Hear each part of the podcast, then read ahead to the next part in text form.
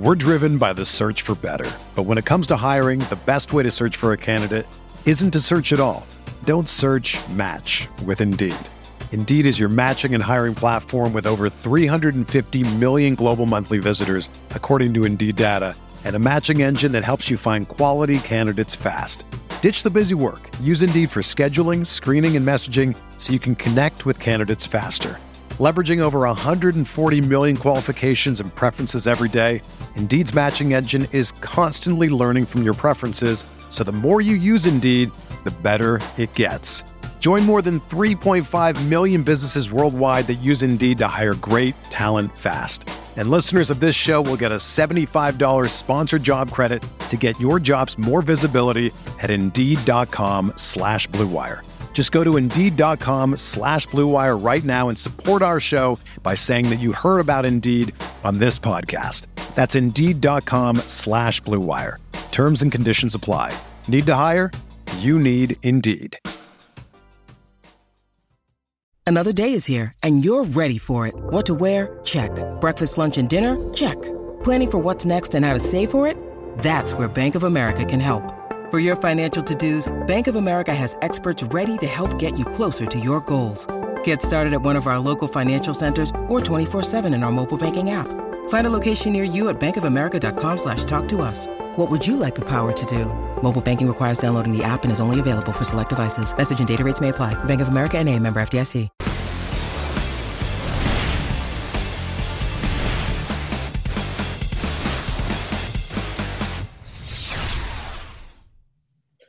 Going on, everybody? Happy Wednesday and welcome to season five, episode two of the DFS Pick Six. And once again, like I am every week, I'm Eric Crain, joined by two of the absolute best in the biz. We got Lord Reebs, Rich Hribar. What's up, Reebs?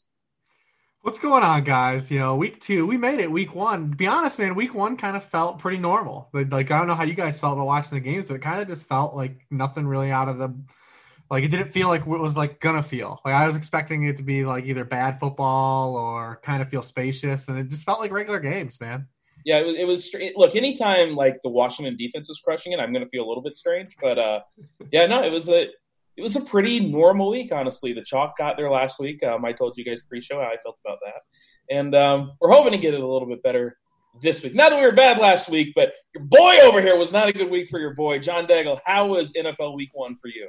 To be fair, I joined you in fading Josh Jacobs altogether. So right. the chalk hit, and thus we did not hit. But it's okay. This is I a new I you week. shopping for nooses too, so that's good. This is a new week. We're okay. We're gonna be just fine. yeah. Okay, I like it. There you go. I like it when Crain's happy. The pre-show, I was worried, but now five minutes later, I, I always. I always say that they should give uh, the pre-show like a camera to the premium Nope. subscribers. Like No. wouldn't show up. Nope.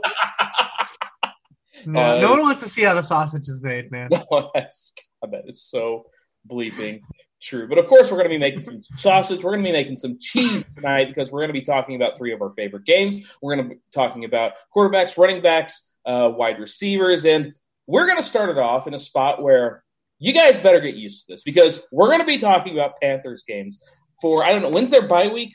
Every week except for their bye week, we're going to be 13. talking. I love that Daigle has the bye week memorized. It's kind of amazing, and I don't know, man. Like he Well, that's the FF, FFPC weeks. Everyone Yeah. knew, like, what do you do? Oh, It's oh the that's first right. week of the playoffs. 15. I remember Yeah, that. everyone, Yeah. everyone's And like, what do we do? Yeah, what do we do with Chris McCaffrey if he's on bye? Turns out you just drafted.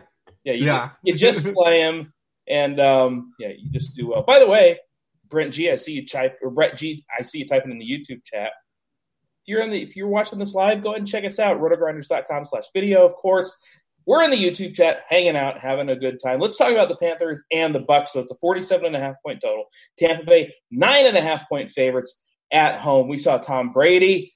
I don't know if you want to say he struggled in the first start, two interceptions, one pick six in that Bruce Arians offense. Looked okay. You know, the the the noodle arm maybe doesn't show up till uh till it gets a little bit cooler outside. Carolina, you guys know I was all over that Carolina game last week. Unfortunately, it was the running backs that crushed for the Panthers and the Raiders. So, Daigle, I see you nodding your head talking about being on Carolina last week. I know you were there. I know you're going to be on Tampa a little bit this week. Where are you going with this game? Because according to Vegas, it's supposed to be the running backs. You know, it's supposed to be Ronald Jones. Leonard Fournette. I don't like any of these guys up. Tell me what's going on with the Buck side. Yeah, like you said, the Bucks are implied to score the third most points, 28.5 on this slate. I genuinely think though it should be 3 points higher because yes, the Bucks led the entire league in run play rate and neutral game script against the Saints. So I do worry about the volume for Brady, but there's never been a better time given the implied total, given the fact that Carolina missed the second most tackles last week uh, for Brady and in particular Mike Evans coming off of that four target game.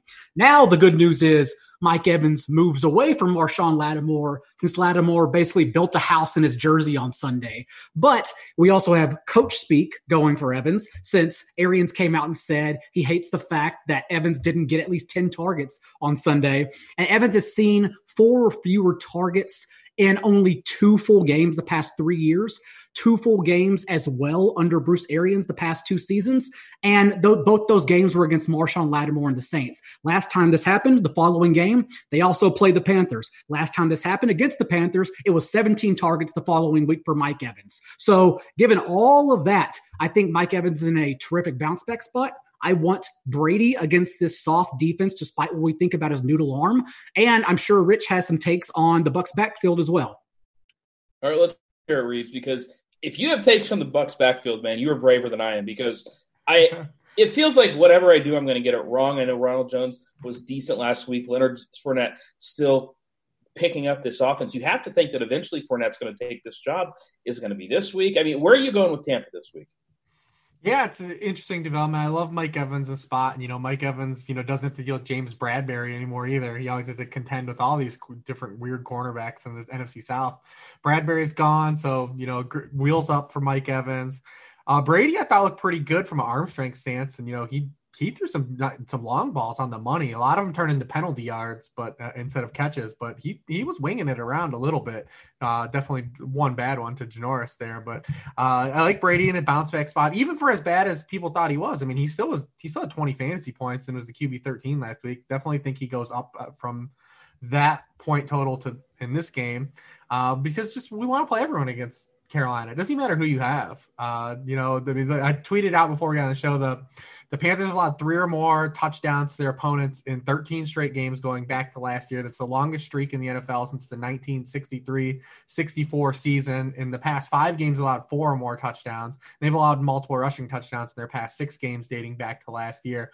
So I think you do definitely just blind faith some some running production here for at least one week. I mean, Bruce Arians did tell the truth. I mean, it was Ronald Jones. I mean, he handled 73% of the backfield touches. It was the ninth highest rate among all running backs in the NFL last week. He ran into a tough matchup and had still had 82 total yards and had you know a 20 yard reception called back. Uh, he handled 17 to 22 touches. I mean, it was it was his job.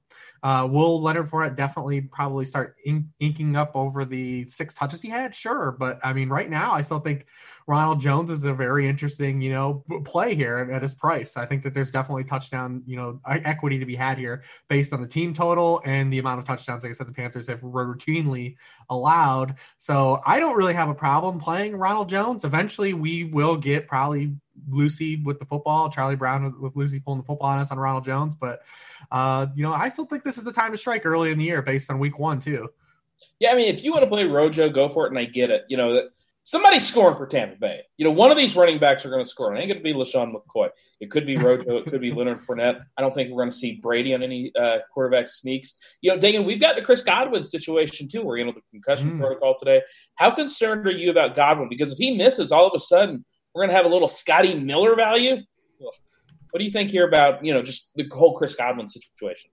Scotty Miller looked good. Uh, they manufactured plays for him. Like they were calling screens specifically for him, which stands out as cheap value, which is what we want if we're trying to fit in Christian McCaffrey. So unfortunately, Mike Evans' ownership will increase if Chris Godwin's out. And I do prefer Evans over Godwin if they're both healthy.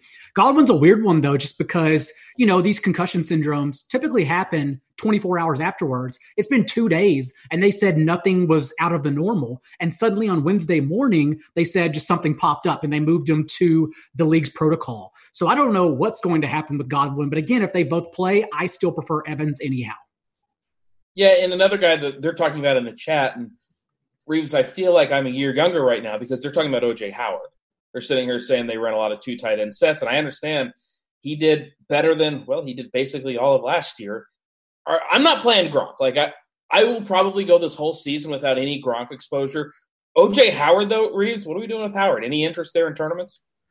I mean, it's still yeah. It's mean, you're chasing a touchdown. That's what you're doing. You're doing what you did last week. I mean, uh, he still was way under, you know, the the snap rate of Gronk, uh, and he ran two fewer pass routes than Gronk. I mean, 19 pass routes in the context of the game. You say, yeah, they ran some, you know, two tight end stuff, but 19 pass routes in the context of all tight end pass routes that you can play on the slate definitely isn't a lot of pass routes to latch onto. So I mean, you're definitely still just chasing a touchdown there uh, for him. Uh, if Godwin misses though, if Godwin misses, I mean, you just play Scotty Miller, man. He had, the dude had six targets and 70 yards. Uh, had a chance for another long play. If his six targets turn into eight targets or nine targets at his price, I mean, you just you just do it, man.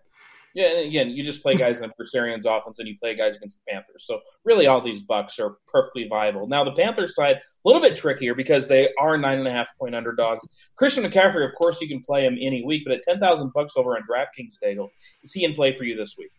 It's like you said, the question isn't if McCaffrey will hit. McCaffrey always hits. The question is, can he return a 10K salary for the second week in a row on DraftKings? And I have my doubts. Last year in two games against the Bucks, remember, McCaffrey totaled, didn't average, totaled 38 carries for 68 yards and a touchdown and six catches for 42 yards and another touchdown. Not what we want from our 10K players. So I think the pivot would be one of these Carolina receivers. We called it correctly last week. We didn't know which one is going to hit, and the usage was expected. At least 31 routes for all three of their starting wideouts, at least eight targets for all three of the starting wideouts. And it was actually DJ Moore who produced the least in the box score, but led the team in target share. I'm still going to have DJ Moore if I'm running back a double stack with Brady, Jones, and Mike Evans. The issue is that fantasy players have gotten so much smarter, particularly in DFS. And so, like, I just feel DJ Moore, especially since his salary, like a place on FanDuel, isn't increasing what it should increase. Uh, he's still going to be high on this week. Yeah, and we saw a guy, you know, if you were a Throbby for Robbie last week, you did pretty well. Eight targets, six catches, 28 and a half uh, points in fantasy last week. Reebs, it's, I mean, he's just one of these guys that if he hits a big play, you're going to need him. If he doesn't hit a big play, sorry, are you throbby for Robbie this week? Uh, I mean, like Daigle said, they had they had kind of all kind of identical usage in a sense, except for Samuel. I mean, Moore and Anderson definitely they, they had almost identical depths of targets. Uh, DJ Moore did have two end zone targets, and it's been the bugaboo for his career. I mean, he had ten t- total end zone targets in his first two seasons, so he didn't convert them, but getting two end zone targets was a, a nice, you know, positive, you know, ray of sunshine uh, for him in week one. It means they were drawing up plays for him, and he was the first read on some plays near the near the goal line. So definitely some potential to there to hopefully latch onto over the course of the season. Um, Robbie Anderson, if he doesn't hit that big play, I mean, we're probably not talking to about him except for just the, you know the targets. Uh, but you know they didn't use Robbie Anderson strictly as just a vertical target. I mean, his aDOT was just 11.8 yards. They used him in that Matt Rhule offense. I mean, that Joe Brady get the ball out, you know, out of the out of Teddy Bridgewater's hands and get the ball to their playmaker. Samuel's probably a little concerning just because he seems to be the guy that if McCaffrey gets more targets, they'll cut into Samuels because where his you know depth of target was, uh, just six and a half yards compared to that you know 14 and a half yard aDOT he had you know a year ago uh, when he was just strictly like a downfield bomber. Um, yeah, it's it's interesting spot. I mean, DJ Moore wasn't high owned last week. A lot of people still weren't on him. Um, I don't I'm know. Still, I'm, I'm hanging on him, buddy. I'm I'm going right back to the well because well, I, not I, a lot of people. His ownership wasn't high, and he was in like that that weird purgatory pricing. Um, mm-hmm. I played some of him, and he just didn't hit. Um, definitely not you know displeased with the process that got me there um, yeah, I, th- I, think he's like the most obvious play. I think that McCaffrey is a definitely a, in a spot to go under ownership on him. As he he went to 10-5 on FanDuel too, where you don't even get full PPR. Um, him to return 10-5 value over there seems pretty nuts when you can just play Derrick Henry and Ezekiel Elliott for 2K cheaper. Um, I mean, yeah, it's tough. I think it's a tough spot for McCaffrey to really pay off. Like in a season long league, you're definitely not scared of the matchup or running away, but I think his ceiling is probably like in the area of like 20 to 25 PPR points as like a best case outcome uh, instead of dropping me on those 30 point weeks. But uh, yeah, if you're going to run it back, I think you run it back with Moore. Um, maybe you get cute with Robbie Anderson and Chase, maybe even cute with Ian Thomas. But um, this offense for the Carolina Panthers looks a lot similar to what we expected the Arizona Cardinals to look like a year ago when they just didn't have the horses. I mean, all like intermediate targets and just peppering the receivers. No team targeted the receivers more in week one than the Carolina Panthers. Um, and that's something that I think we're going to see happen on a regular basis. Yeah, and you know, even if they don't score the points, especially on DraftKings and PPR formats, I think all these guys are in play. I'm likely not going to chase Robbie Anderson, but DJ Moore at six three in the game where they should be throwing the ball a ton, and they want to throw it a ton anyways. They're going to have to throw it even more in this matchup, though.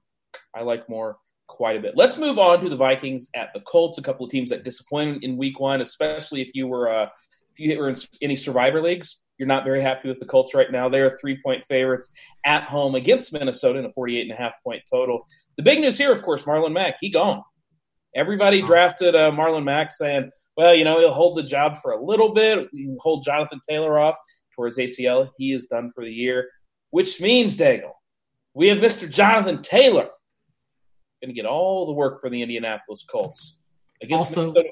you what? I said also going to get all the ownership. Yeah, that's true. I know. Hey, 5.7K, and he's look, we got him projected at 30% right now. I'll take the over on that. But look, with these running backs that get action and they're home favorites, and we know the Colts, when they're at home leading, they just like to pound the hell out of these running backs. I, I think he's good chalk, man. What about you? I do as well. I don't want to say he's a free square at 5,700 because it is certainly possible Nyheim Hines comes in and steals touches and touchdowns inside the five. But we were most worried about Jonathan Taylor's hands coming out of Wisconsin since they were projected to be at best league average. And in his very first week, six targets, six catches, and we know what he does when he gets the ball in his hands 11 yards per catch. Yep. Uh, so the fact he's now involved over Marlon Mack, because remember in that first half, he was on the bench. It was Mack, Hines, and then Taylor. He wasn't going to play at all unless the game got completely out of hand. But now we can probably put him in a clear 50 50 timeshare. And we also think he's going to be do better in a 50 50 timeshare if him and Hines were to split touches. So I agree with you. I love Taylor in this spot. And I think that'll be the common conclusion for everyone. Yeah, I mean, Reebs, it's a don't get cute spot for me. Same for you? Yeah, pretty much. I mean, I don't say I think it's hard to talk yourself out of it because it would have been different if we didn't see the catches and we had to project. You know, you know that'd be different. But we saw the six targets in in, in a limited in limited playing time, not over the course of a full game. Uh, with that, kind of that just kind of opens the floodgates because if he's got a chance to get 15 to 20 carries still too, and then be involved in the pass game, I mean that's just it's just too hard to get away from at that price. Because um, we always say like when you have these guys that that are just rushing dependent you can kind of fade these guys in tournaments because they don't score a touchdown, they're not going to pop. I mean, that's not the case now when he's getting six targets. Um, and then, you know, the Vikings were completely, you know, deplorable last week uh, in all facets of defense. So I mean, pretty, you know, they gave up 176 total yards to the Packers backfield. Um, so I mean, they're going to get work get worked on here too as road road dogs. Uh, it's really hard. I just think it's hard to get away from, and it, I, I, would you just have to swallow it. I think yeah, this is one. This is one you just take. I was going to say another guy in this game I'm going to have trouble getting away from is Adam Thielen, somebody that saw a ton of targets last week. Um, you know, Justin Jefferson didn't look all that good. Thielen, the match against the Colts, is it great? No. Is it fine? Yes. And to me, this is the easiest game stack on the planet. You play Taylor on one side, you play Thielen on the other side, and you figure out the rest of your lineup. But Daigle, to me, like, am I missing something here? Like, am I just being too simplistic with this? Well, I think that's what's interesting about Taylor spot is because you can either stack Philip Rivers and T.Y. Hilton with him to diversify your lineup, or perhaps go Philip Rivers, Parris Campbell, and T.Y. Hilton, or just Rivers and T.Y. Hilton and avoid Taylor, although I wouldn't do that because this Vikings defense was exactly what we thought they'd be. Uh, we figured they'd be a farce coming into the year, and it turns out they were against Aaron Rodgers.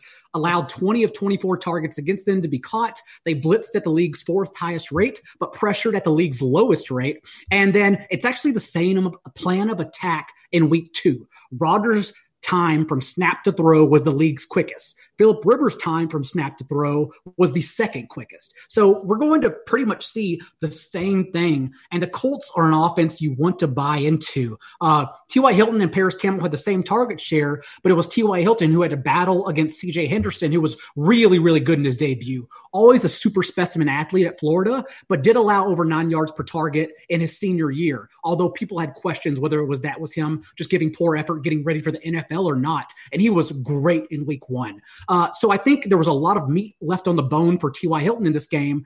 And so those three players in general are ones I'm looking to ver- diversify my lineups with because they can all go nuts. Okay, so Reebs, do you have anybody here on Minnesota that you like um, outside of Adam Thielen? It really is Thielen or probably nobody for me.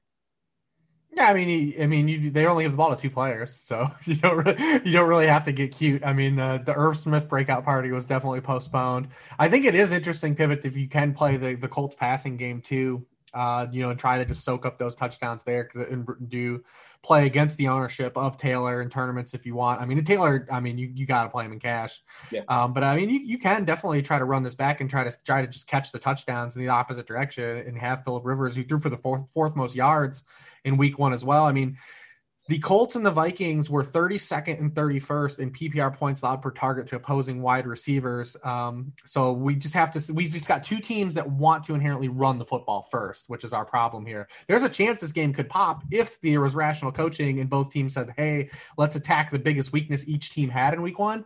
But I don't know if we'll get that. We, don't know if we can rely on that. Definitely not from the Vikings who threw five for half passes last week. But if they do, and if they are so inclined, they have an advantage because the Colts only allowed uh, forced one incompletion to Gardner Minshew and the Jaguars passing game a week ago. There's definitely some upside there if the Vikings want to get aggressive. It's just counting on that. I mean, it's really tough. I love the Hilton call. Hilton, like now that Parris Campbell has emerged and Parris Campbell ran 95% of his routes in the slot, uh, Hilton ran 90% of his routes from the boundary. But that's where the Vikings were. I mean, they struggled all together, But those two boundary corners they played, well, rookie Cameron Dantzler allowed seven catches for 81 yards and a touchdown. Holton Hill in his third year allowed seven for 87 and a touchdown. And it wasn't just Davante Adams beating up on these guys, it was Allen Lazard and Marquez Valdes-Scantling had a huge game and left another like couple plays on the field. It he left like hundred yards and a touchdown on the field. it was everyone. It was, I mean, it was everyone. So I love Hilton here. I wish he was a little bit cheaper, but I mean, I mean, you really can't complain. I think that if you're gonna, you're this game has a lot of creativity. I think more so than people say, because I think a lot of people are gonna look at it like you yeah. said, Crain, and say, yeah, I can run Taylor and I run him back with Thielen, and that's the most natural game stack. But I think you can do a lot of creative things in this game. And if and listen, man, Hines was he had a touch he had two touchdowns and was involved inside the 10 yard line. Like he's also a pivot here. Um he's got he's got upside as well now too. I mean he's just not a guy that's gonna come out and james white it up. Um, it is um, he was involved Hines. so. Yeah it is weird seeing Hines with no projected ownership. I mean the dude just went for 27 fantasy points and he's to be 5% owned. I get it. If you're not playing taylor like you need to have a piece of this colts offense. You need to either have taylor hines Hilton or Campbell because somebody, maybe multiple pieces, are going to be going off in this Colts side. Vikings, I'm not as in love with it. I don't love this spot for Dalvin Cook, but like I said, Thielen, Daigle, our boy Reebs, he was making fun of Big Irv. Come on, can't can't Big Irv get here this week? No. Okay, well, you can't. All right, let's move on to the Falcons at the Cowboys. It's a 52 and a half point total. Dallas coming off the win against the Los Angeles Rams. Bye bye Rams. They are four and a half point favorites at home. And look, we told you guys last week with two teams, the Panthers and the Falcons. We're going to be talking about these games a lot this year. And uh, guess what? Here we are talking about the Cowboys and Atlanta down there in Jerry World. And this is another game where you're going to need some pieces. Ezekiel Elliott, phenomenal spot. You can pick any one of these Cowboys receivers and justify it. On the Atlanta side, of course, it's Julio, it's Ridley, it's Hayden Hurst, maybe it's Todd Gurley. No, thank you. Reebs, where do we start in this game? Because I mean, there's just so much goodness everywhere here. I mean, where do you start? I mean, it's just pick. We have had be better successful just talking about the guys that we are kind of not wanting to play. All right, Noah Brown, no, done. Yeah, I mean it's a great spot here for everyone for the Cowboys offense to bounce back, which was great in the first half on Sunday night, and then just completely like went away from everything that they had success in the first half and started giving a ton of pressures. I mean, who would have known Cam Erving was like an important like cog in the Cowboys wheel uh, when he left that game? uh, Dak's aDOT was only six six and a half yards. Uh, you know, it was almost ten yards in 2019. Uh, you know, just too much pressure. It really got to him in the second half of that game. Um, I think it's a great bounce back spot for Michael Gallup. Uh, anyone on the boundary, you know, I was one of these people that was looking for the addition of CeeDee Lamb to kind of add more diversity to the Cowboys receivers, and I thought they were going to move these guys around a lot. Maybe they will when Lamb kind of just learns the ropes outside of one position. But Lamb was just strictly a slot guy, and the other guys played outside. I mean, Cooper only was in the slot for ten percent, like ten percent of his routes. Um, so he's going to be on the boundary. I mean, that's where you want to. That's where you want to go here. I mean, the that's where the, the Falcons struggled in Week One. Their first round pick, AJ Terrell, had all six of the targets in his coverage for 100 yards and a touchdown. Isaiah Oliver, who was awful as a rookie a year ago, allowed six eight targets in his coverage uh, for 80 yards and a score uh, to go down. It's it's it's dealer's choice, man. Whatever you want to do, it's Dak. Whatever receivers you want to do. Uh, Zeke has multiple touchdowns in four of his past five games, dating back to last year. Uh, whatever you want to do, man. Dallas is going to get there and get points. You know, did you see he got the the feed me tattoo? Did you see this? I'm thinking oh, about getting the same thing. Please do. right, Please right do. I mean, just just tell me the amount you want to get that tattoo. I mean, just tell me. That's that tattoo is going to come real through, come real good uh, in like 25 years. He's going to really like that. he's going to enjoy that one. Yeah, feed me. Yeah, well, luckily for Zeke, he's going to have money to get it removed, so good on him. Um, you know, you know, like Reebs said, Daigle, it's almost easier to discuss who we don't want in this game. I'm going to be heavily invested in Ezekiel Elliott. That is obviously nothing earth shattering. I have no problem playing Zeke with any. Do you know his ownership numbers? Do you have like right now it's at 21 percent. Um, you know, and I and I understand part of that is Jonathan Taylor taking up a lot of ownership. Let's see, who else do we have taking up a lot of ownership? Uh, because I do like him as a pivot off of the receivers in this game. But then again, if he's going to be that high owned, it's not even really that unique. Uh, because the whole is going to be high owned, but you have to have it. Yeah, uh, and because for Zeke in particular, Cowboys targeted their running backs at 19% rate in Mike McCarthy's first game, which was higher than their rate last year to running backs. And Tony Pollard, I know we want it to happen. It just ain't happening. Like 25 not, touches. 25 touches for Zeke, four touches for Tony Pollard as strictly a handcuff. So I think Zeke is a, a, really good out to play in this game. Having said that, given these boundary stats that Reebs mentioned, uh, that's why I like Gallup a lot. Like his target share did lack compared to CeeDee Lambs, who finished second on the team behind Amari Cooper. But also, we wouldn't be talking about Gallup or being concerned about him if it weren't for that penalty call in the final play. So uh, I still am very high on Gallup in this game in particular. You want the Cowboys offense. They were the fastest paced offense in neutral game script last week against the Rams, despite laying an egg. Yes, the offensive line is worrisome, not just Cam Erving, but even Tyron Smith looks years past his age right now. But even so, they're running fast and they have a good offense. So it's just a matter of getting unique in the spot. Yeah, right now, Michael Gallup, the only wide receiver between Julio, Ridley, Amari, Gallup, and CeeDee Lamb projected for single digit ownership. Interesting. Oh, baby. Yeah. Yeah. yeah. oh, oh, no, Reebs, we just got a little poke under the table there, buddy. Excited about that? Yeah. Yeah, I mean, because he was the guy I was kind of gravitating towards, anyways. I mean, listen, it's just the way that works. There's not enough footballs on a per week basis. At the end of the season, these guys are all going to have numbers, but on a per week basis, like there's they're all not going to get off on the same week. It's, it's just frustrating not, for me. I hate second teams like that. It drives me crazy. I, mean, it's just not going to happen. And he was the odd man out last week, and I think it was you know probably he was the guy that he was the one I was the most down on last week coming into the matchup. But I was looking forward to seeing Dallas move those guys around, and they didn't, like I said. So I mean, now that they aren't, he ran 100 percent of his routes on the outside. Michael Gallup did so you just look at it and say, yeah, well, he's the DK Metcalf this week. So, all right, we'll, we'll light him up.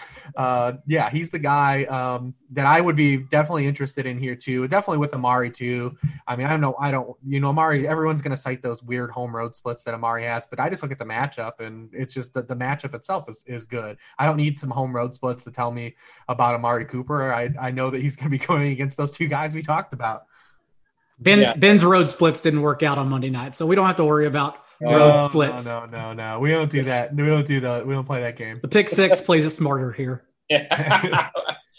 All right. Well, you know, and by the way, we didn't really talk about the quarterbacks. Either one of these quarterbacks are fine in this match. I mean, Dak, you know, quarterbacks are never too terribly popular. We're looking at Dak about 10% ownership. I have no problem with that. And he's a really great double stack candidate. You know, you play Dak, you play him with Amari and Gallup, you know, with Gallup and Zeke, however you want to do it. Run it back on the other side with Julio or Ridley. And I mean, to me, Daigle, this is another one of those where the, you know, the stack kind of builds itself.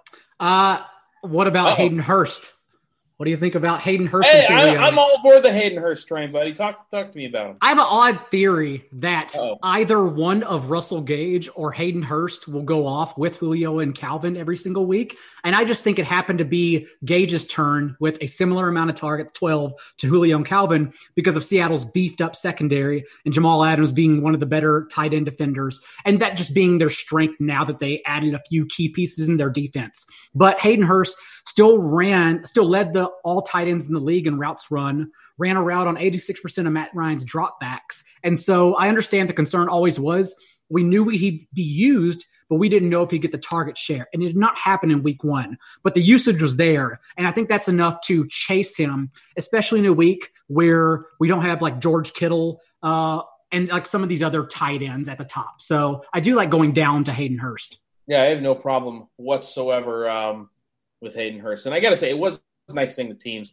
back on the gridiron over the weekend. Luckily for us, though, that was just week one, and there is no better place to play. There's no better place to get in on the action than with DraftKings, the leader in daily fantasy sports. And to add to this week's excitement, DraftKings has millions of dollars in total prizes up for grabs. If you haven't tried DraftKings yet, what are you waiting for? Get on your phone, head to the App Store right now. You do not want to miss this. You're going to sweat the games like never before. It is this blast, especially when that currently winning keep go keeps going up. That always feels nice. It's simple. It's you know it's not rocket science like a lot of people think it is. DraftKings they have paid out over a billion. Yeah, that's billion with the B dollars to winners since 2012. Million of it came to this guy, so I know they're paying out that real money. Uh, download the DraftKings app now. Use promo code DFF for a limited time. New users can get a free shot at millions of dollars in prizes this week. Don't miss out on week two NFL action. Enter code DFF to get a free shot at millions of dollars in prizes with your first deposit. That's code DFF only at DraftKings. Make it rain, everybody. All right, let's make it rain with some quarterback talk. We already talked about Dak. We already talked about, you know, some guys in these other games. Tom Brady and his noodle arm. Reebs, I'm going to start with you, brother. Are, are we going back to Aaron Rodgers? Is this going to be a thing moving forward? Where are you going to quarterback? Yeah, I'm in. At least, I mean, they'll have to string a, a, few of these against some teams that we really care about to really say that Aaron Rodgers is back and this passing game is back. But they're in a very almost identical spot to where they were last week, except for they're at home this week. Um, you know, you look at Aaron Rodgers and he picked on that Vikings defense that had just a litany of changes. Um, he had the most passing yardage on throws over 15 yards or further downfield. Uh, in the NFL in week one. He was winging it. He was winging it around. He looked like a guy, like it wasn't just like last year when he picked on the Raiders and threw those touchdowns and you're just like, whatever, the matchup elevated him. Like he looked like a guy that was like from, from 2014. Uh, and then, like I said, it wasn't just leaning on Davante Adams, although he got his. But you look at this Lions matchup, they get the fourth most passing points in week one to Mitchell Trubisky. They didn't have Jeffrey Okudah, who looks like he's going to play this week, but it's a rookie cornerback going against the best wide receiver now that is playing in the NFL. Uh, they lost Desmond Trufant. Justin Coleman was put on IR, both with hamstring injuries. Darryl Roberts, who filled in that game, also was out today.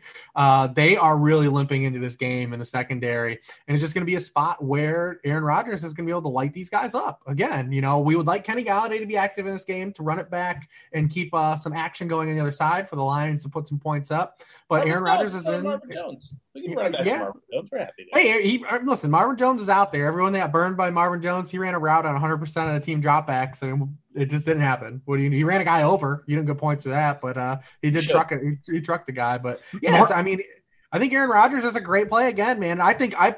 I think he's a great season a seasonal pickup too. I know we don't really do a lot of that in the show, but uh, he three he three of his next five games are against the the Lions, uh, the Texans, and the Falcons.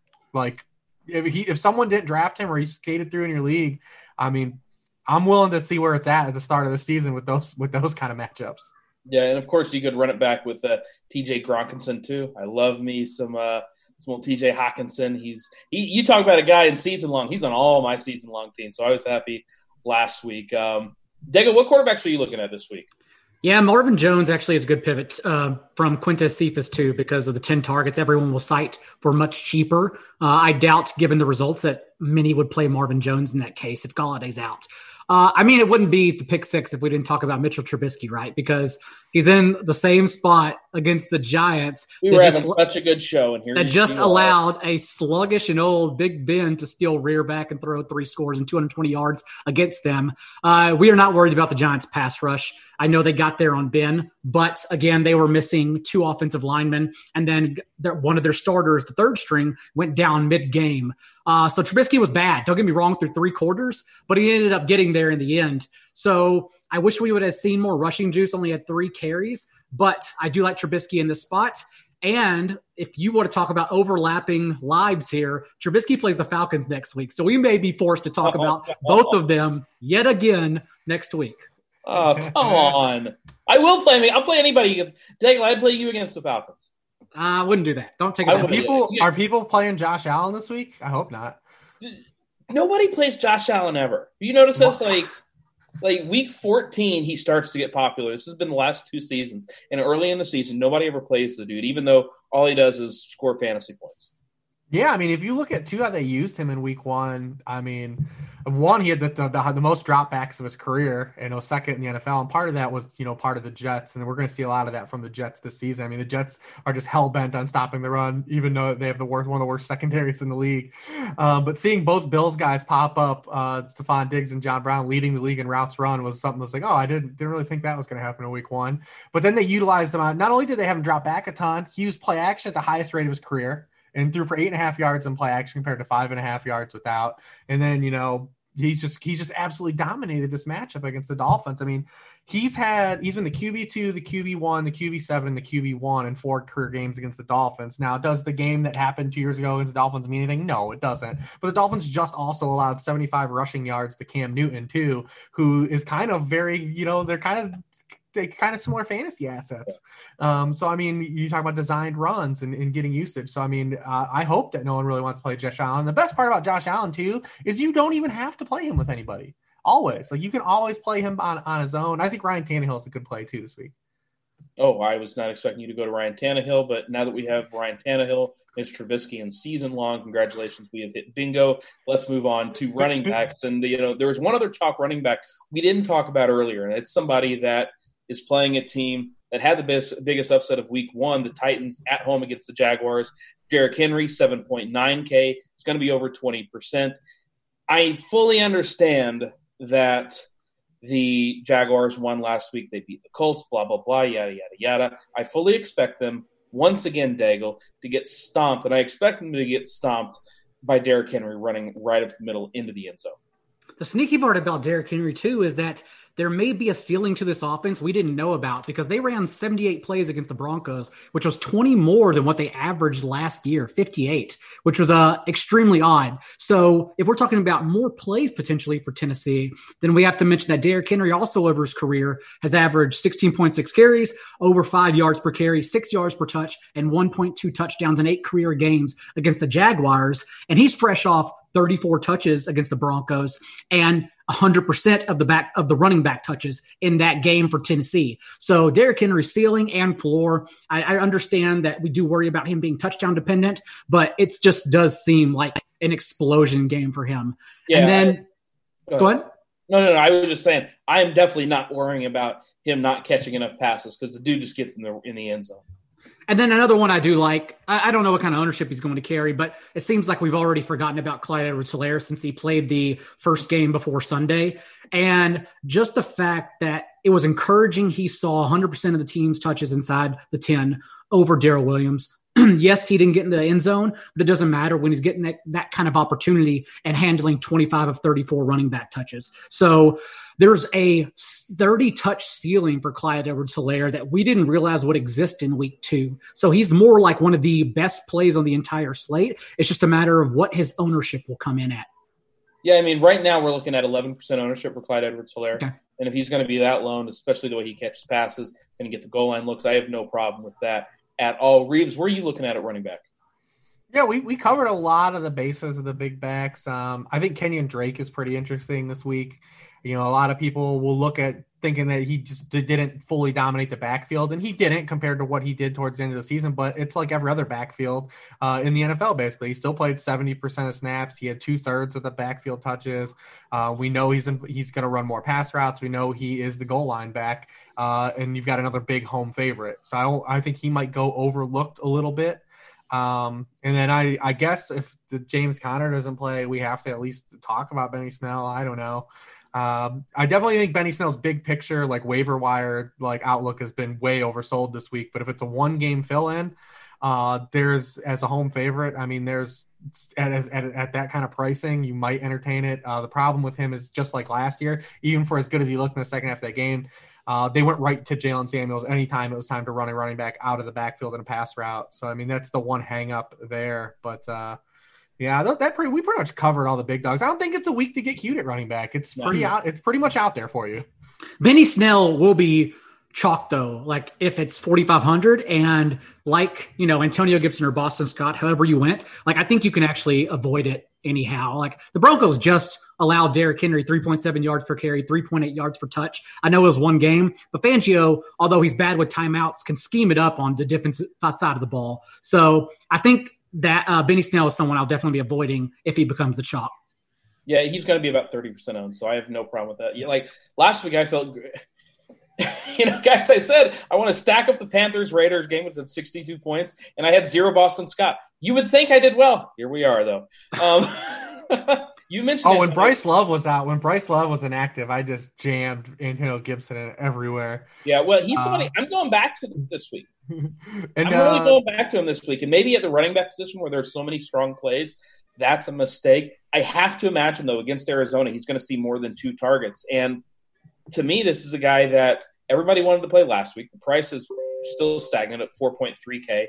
I, I have no problem going back to Gibson this week. Am I nuts? Well, the good news is that uh, 18 touches, two two yards per carry. Um, and, uh, Peyton Barber, this is not the game script for him. You would imagine it would be Antonio Gibson game script. Although J.D. McKissic hung around and ran more routes, so yeah, I mean Barber didn't get. I mean Barber's overall carries look a lot different than how that game played out. Uh, he had ten carries in the fourth quarter. Uh, you know, it was kind of a hodgepodge of the three guys before that. And, and Gibson looked good in the first half, and he had he had one goal line carry, didn't convert it, and then we didn't see him again for us. The game. So they just milked the clock with with uh, Peyton Barber because his carries are like kneel downs. Yeah, that's not going to be this game. By the way, are we going back to the Washington football team defense? Um, they're in play, but I think the problem is you have a more mobile quarterback. You know, I mean, the 49ers got home last week. They had 12 pressures. They only got two sacks. Um, so, I mean, you got to got a little more mobility to escape some of those uh, that pass rush. But I think the pass rush is going to get home again for sure. Yep, I have no problem. All right, let's talk some wide receivers. Daigle, you know, we talked about a lot of the guys that we're going to like in that Atlanta Dallas game. Guess what? Everybody's going to like those guys. You know, we talked about Juju last week a little bit. I like him once again against Denver. I mean, where are you going at the wide receiver position this week? Uh, I'll just play the hits and say, let's go back to Mike Williams, who is not a running joke. Like it really is a good spot. I mean, it's not. Uh, it's been so, a good spot for three years. So Mike, so Mike Williams, fifth most air yards last week, tenth highest target share in the entire league, and we should expect Tyrod Taylor, who averaged the second most air yards per attempt in week one. That to continue since you go back to 2018, his most recent starts before this, and he averaged 9.9 air yards per attempt. So he's a deep thrower, and we expect him to have the ball more against Kansas City's offense since it's likely being negative game script. So I do think Mike Williams, I know it's a running joke on the show, but I do think Mike Williams in a good spot he'll get end zone targets, and then we'll talk about him again whenever he doesn't score next week. Yeah, yeah. Let's see. Who do they play next week? Let me guess. It's going to be a great spot. I don't know that. Every, Definitely going to be a great spot. It's you know, just unbelievable. It's this. This is the perpetual great spot. I used to tell my wife when I played poker full time. I said, "No, it's a great spot. I'm going to go." And she goes, "Oh my god, that's what you say when you're about to lose money." I feel like this is Mike Williams. That's what like, you say whenever you stack the Panthers Raiders passing game. Exactly. It's no, no, it's, a, good it's, a great, it's a great spot. I swear. Here we are, and um, yeah, not good. All right, Reebs, what wideouts are you looking for? Not named Mike Williams. I mean, listen, I'm not. I'm not gonna do anything cute here. I'm gonna play Davante Adams until they price him to where Michael Thomas was last year. I'm just Yeah. gonna do it until until he gets to there. I mean, he's he's wide receiver Christian McCaffrey, man. Like it's it's money in the bank. I mean, the, the amount of targets and just uh surplus of opportunity he sees, it's uh, until he gets to like nine five and like a pro like I'm not I'm just gonna put him in. I don't even care. I'll work around it. And you've got a ton of options this week to do it. I mean, you can play Diontae Johnson, you can play Christian Kirk, all these guys, these low price guys that are fine, like uh, you know, ancillary piece guys. I mean, Diontae Johnson, if he wasn't priced uh, where he is, I mean, he'd be a guy that I would want to fade uh, against the public just because he gets no end zone targets and he doesn't get deep targets. And even his aDOT last week was six yards. Um, the guy is more talented than the way he's used. And I know he made some mistakes on Monday night, but uh, the Steelers haven't really unleashed him like an actual like real full fledged wide receiver yet. And uh, until that happens, I think that his ceiling's a little lower than what people cite his target share and percent of team air yards and stuff like that is. Um, I think he's a lower ceiling than than most believe he does. But at four or five, I mean, the dude if the dude get, gets eight to ten targets against a secondary that's banged up that couldn't stop Corey Davis, I mean, he's probably going to get home. Uh, Christian Kirk was thrown to the Lambs, uh, the Wolves last week, uh, the Richard Sherman Wolves. He ran 80% of his routes at right wide receiver. Uh, the 49ers amazingly didn't realize till three and a half quarters that the Arizona was just going to keep throwing the same pass to DeAndre Hopkins on the other side of the field.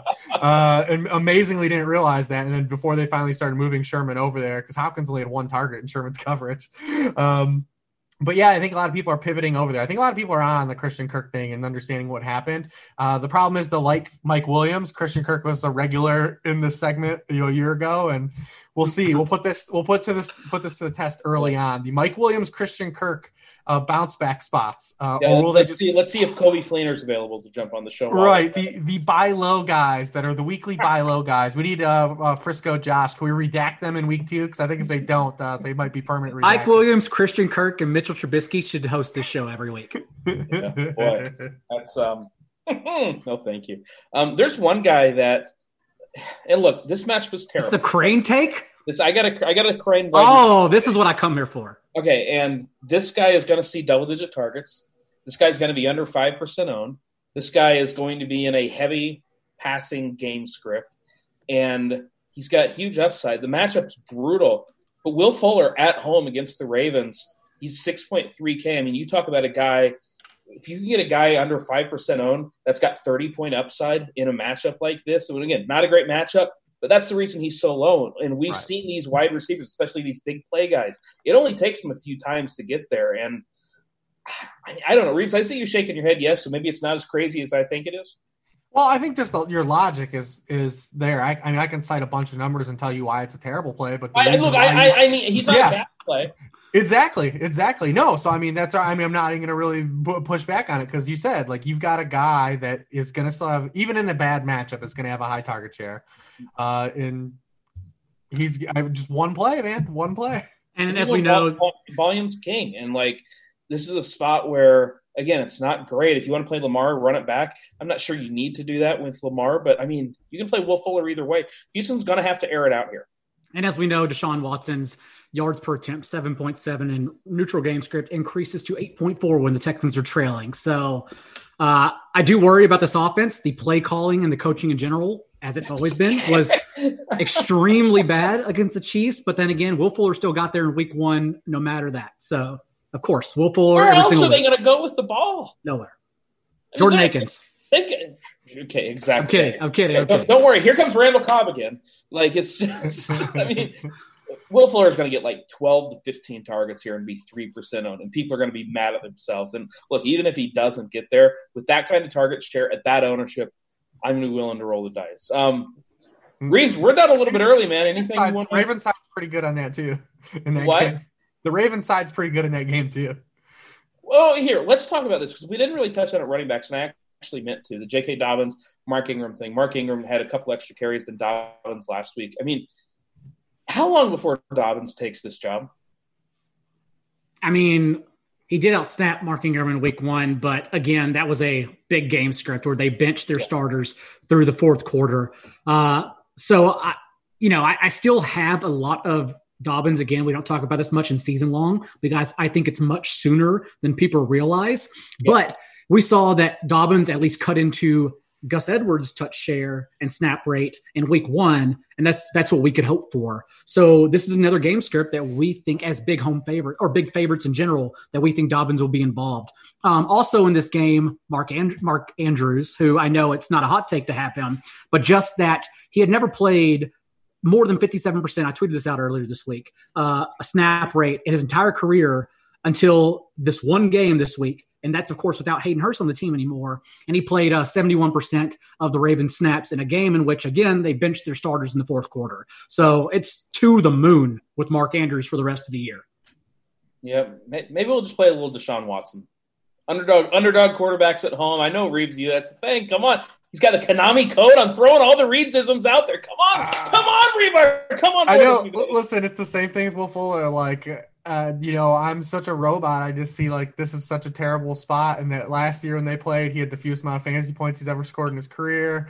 Uh, the Ravens have just been so good defensively, especially since they got Marcus Peters. I mean, it's it's hard for me. Time Deshaun is a thing. Will Fuller, you could talk me into because it's one play. Deshaun Watson, I think needs a lot of plays to get there, at quarterback. Not that I'm defending the Watson pick, but we did think coming into the year that the Ravens were due for defensive regression, and like I don't think we can rule that out just because they played Baker Mayfield. But boy, you want to talk about someone who looks awful like that that game, like we can't even really count Baltimore's defense, although they were really good. I, I agree. It's great. Uh, the other day, I'm listening to uh, one of the a radio show, and they were doing the Hulu has live sports read, and they do and watch your favorite quarterbacks like Baker May, and they just start cracking up on air. It was phenomenal. It might have been the greatest read I've ever heard because your favorite player like Baker Mayfield, and they just all laughed. It was it was great. I mean, the Ravens just pick up dudes though, and they're amazing. I mean, Patrick Queen was awesome. Calais Campbell's out here dropping into coverage and forcing interceptions. What is? I mean, the, the Ravens just. I mean, the, uh, they, they just do a great job, man, of retooling and, and making this happen. I mean, maybe they eventually do Mr. Earl Thomas and something happens, you know, in season. But at that point, I just assume they'll just trade for another guy. That's I'm just, I'm just going to play Lamar, Lamar and Will Fuller this week and call in. Let's hope something. Lamar's happens. week really reminds me of Patrick Mahomes' week last year. Remember, when everyone's like, the regression's going to happen, and Mahomes just tore up the Jaguars. And then this this year, Lamar still in, in week one led all quarterbacks in yards per attempt and touchdown rate, just where he left off. Uh, but but that first competitive game script for the Ravens, you better have Lamar Jackson because oh, it's going to man. be fireworks. Yep. All right, guys, before we get off here, do not forget you can try RotoGrinders Core 4 Premium subscription at a discount. Go to uh, www.rotogrinders.com slash media slash pick six. Go to the pick six page because that means that you like us more than everybody else, and we appreciate that. Gets you 5% or 5 bucks off your first month. Uh, we got to get off here, guys. Thanks so much for tuning in. Reebs, Daigle, thank you for joining me. I'm Eric. Good luck in your contest this week, everybody. We will catch you later. Peace.